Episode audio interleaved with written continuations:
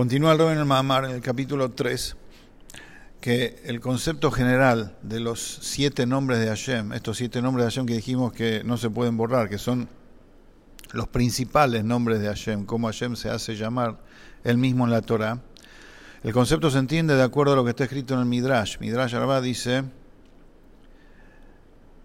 Hashem dice, mi nombre vos querés saber, como diciendo, ¿cómo, cómo, te atreves a preguntar, mi nombre querés saber? Dice Hashem, Lefima Asai Aninikra, de acuerdo a mis actos, yo me llamo. Entonces, ¿querés saber que Shani Nilham dice así? Continúa el Midrash. Cuando yo eh, batallo contra los, contra los malvados, entonces ahí me llamo Tzvakot, me llamo el Dios de los ejércitos. Entonces, dice el Rebe, tomemos, prestemos atención a la expresión del Midrash que dice, de acuerdo a mis actos, yo me llamo. Y que en esto en realidad hay una paradoja, porque es hay, hay dos extremos acá intrínsecos, dos extremos. Porque por un lado dice, de acuerdo a mis actos, de acuerdo a mis acciones. Entonces se entiende que Hashem se manifiesta y que no es su esencia, son las acciones de Él, es algo como si fuera externo a Él, que no es Él. Entonces, eso va, los, las acciones de Él se van, van cambiando, van mutando. Eh, lucha contra los perversos, eh, cura a los enfermos, eh, da, inteligencia a los sabios, etcétera, etcétera. O sea, sus, sus acciones son muy diversas e infinitas. Entonces no es su esencia, es como él se expresa. Y ese concepto tiene que ver con los nombres de Hashem que, que se relacionan con la Sefirot. Como está escrito en Share Ora,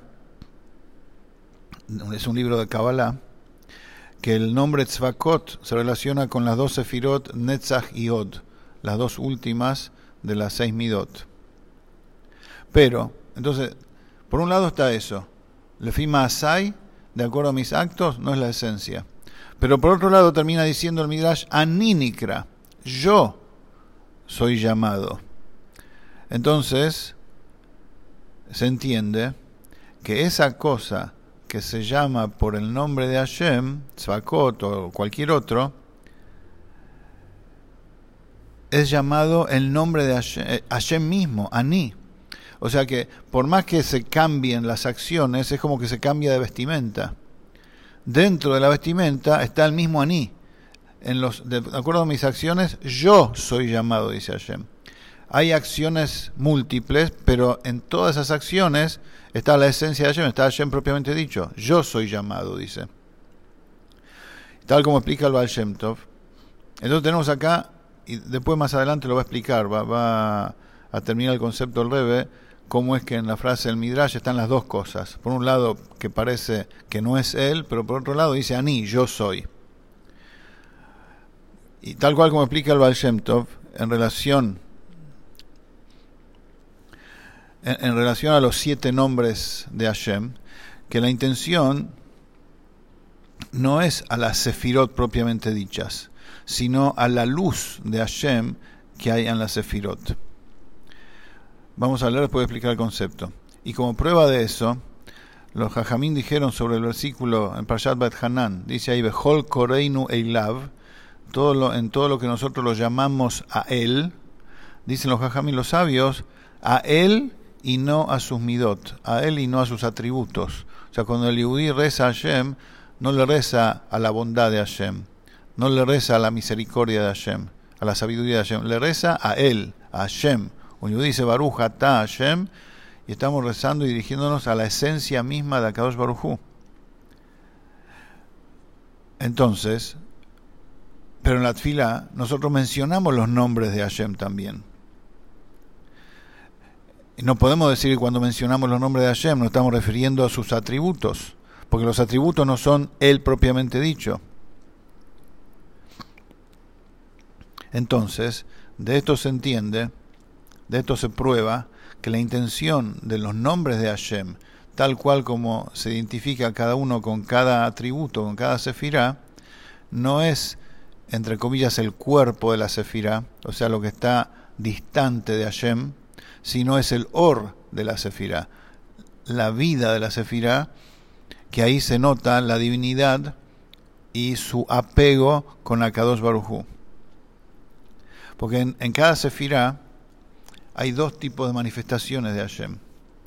Está la Sefirá, mejor dicho, la, la Sefirá, vamos a explicar el concepto. La Sefirá es el canal de expresión que Hashem tiene, ¿sí?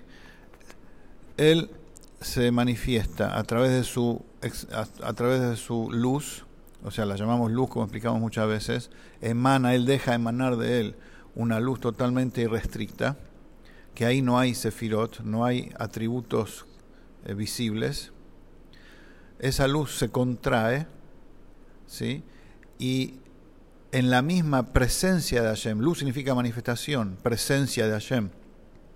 Ya se puede, ya, ya hay potencialmente posibilidad de que de ahí eh, eh, se vea la sabiduría de Hashem o la bondad de Hashem. Pero para que eso suceda, tiene que dejar de predominar su presencia. Tiene que empezar a predominar un otro que no es Él. Entonces, ¿cómo, ¿cómo Hashem hace que exista un otro que no es Él? A través de su capacidad de autolimitarse, Koahakvul. La fuerza de ponerse límite. La luz viene del Koahablikvul, de la, de, la, de la capacidad de Hashem de mostrarse totalmente irrestricto, ilimitado. El Koahakvul, la capacidad de autolimitarse, es la que, la que forma el canal de expresión de Hashem, el Kli. literalmente vendría a ser el recipiente. Pero no es un, obviamente no estamos acá hablando de cosas físicas, sino de conceptos en donde Hashem se, se muestra eh, jajam, sabio, se muestra bondadoso. Entonces, está la sefirá de Gesed, bondad. Ese Kli, ese canal de expresión, es una muestra de cómo él se autolimita para mostrarse exclusivamente cómo es bondadoso y no sabio y no totalmente ilimitado, solamente bondadoso, ¿sí? Ahora, pero ese, ese si fuera por el límite nada más que Hashem se pone, ni siquiera su bondad se nota, porque, porque Hashem se limita a sí mismo y al limitarse no se muestra como tal. Entonces, ¿cómo es que se muestra? Ese viene de vuelta el concepto de or, de luz, que luz es manifestación. Hashem se muestra a sí mismo bondadoso a través de ese límite que él mismo hizo para llamarse bondadoso. ¿Verdad? Ahora, en el límite se llama Kli, hay dos maneras hay, dos tipos de or, dos tipos de presencia de Hashem. Está la vida, la, luz de Hashem que sostiene ese, ese, canal de expresión y que lo hace, lo hace un algo, y está después la luz de Hashem como Él se muestra a través de ese canal. ¿Sí? Eh, no vamos a entrar ahora en detalle cómo es que surge una de la otra, esto lo estudiamos en Nine Base al principio, hace un año y pico. Creo que está en el capítulo 9 del, de la serie de cursos, Baihan, el Maimer Baihan. Pero ahí, ahí, él lo explica así, vamos a decirlo en resumen. Él lo explica así, de que en la luz irrestricta de Hashem hay, eh, está la capacidad de mostrarse un poco más reducida. ¿Cómo es que se muestra un poco más reducida para dar lugar a un otro? El rebe da un ejemplo. El rebe allá va a dar un ejemplo. Supongamos dos sabios que discuten un, eh, un tema. Uno viene con una idea fantástica y el otro le hace preguntas y le tira abajo la idea. Ahora, el primero que le tiraron abajo la idea quiere sostener su idea. Entonces busca respuestas, busca argumentos para sostener su idea. Ahora, los argumentos que él busca son como una especie de desprendimiento de su idea original que ya no tiene la misma fuerza de la idea original para sostener lo que él opina. Si no hubiese sido por las preguntas que tiran la idea original abajo, la idea original hubiese seguido con más fuerza, con más ímpetu y hubiese derivado de ahí más temas y más profundidad. Pero como vino otro sabio y le hizo preguntas y le derribó el edificio, entonces para sostenerlo tiene que darse maña y buscar dentro de ahí otros argumentos pequeños que sostengan la idea original. Bueno, esos argumentos son un derivado de la primera idea, ya no tienen, tan, ya no tienen la misma fuerza de la idea original. Dice, parecido a eso, es el juego, entre comillas, que hace Hashem cuando crea el mundo. Él, en primera instancia, manifiesta su presencia irrestricta, su luz infinita. Después dice, quiero crear, y para crear hace falta un otro, pero si estoy yo, no doy lugar a un otro. Entonces, ¿qué hace? deja manifestar también su capacidad de no mostrarse a sí mismo. Entonces, es como que chocan las dos capacidades. Viene una y dice, como si fuera, yo muestro a Hashem, la otra dice, no, yo oculto a Hashem. Y, y al final, ¿quién gana? Gana la que dice, tiene, tiene fuerza la que dice yo oculto a Hashem, porque si querés crear, si querés crear un otro y querés llegar a la morada para Hashem en el mundo inferior donde no se lo nota a él, hay que ocultarlo. Entonces el argumento de, la fuerza de ocultación tiene mucha, mucha fuerza. Entonces, la fuerza irrestricta dice, ¿sabes qué? Tenés razón. Tienes razón, pero sin la presencia de Hashem no se hace nada.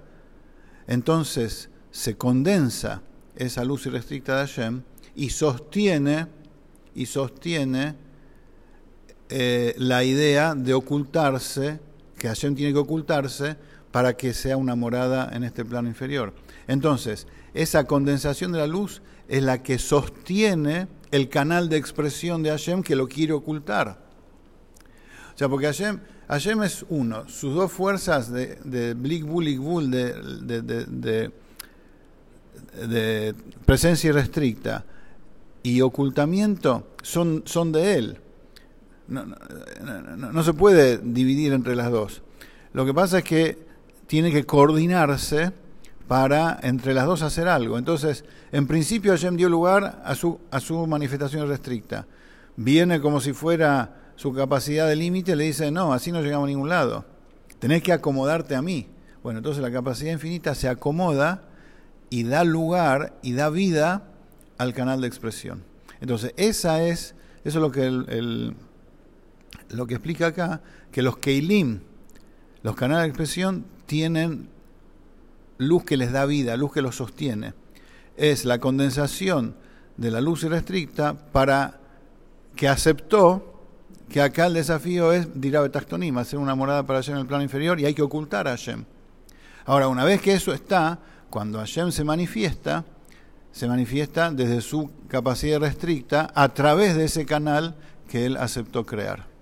Entonces tenemos así, tenemos el canal de expresión, tenemos la luz del canal de expresión, que ahí esa luz, esa vida son los nombres de Hashem, porque los nombres hablan de Hashem, entonces, ese es el nombre de Hashem porque es en definitiva como Él se expresa a través de su capacidad restricta que aceptó dar vida a ese canal.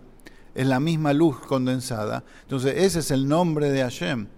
Y ahí se acomoda lo que decimos, Eilav. Cuando hablamos de los nombres, nos dijimos a Él y no a sus atributos, porque es la vida, es la expresión de Él que manifiesta a la esencia de Hashem. Continuamos la próxima.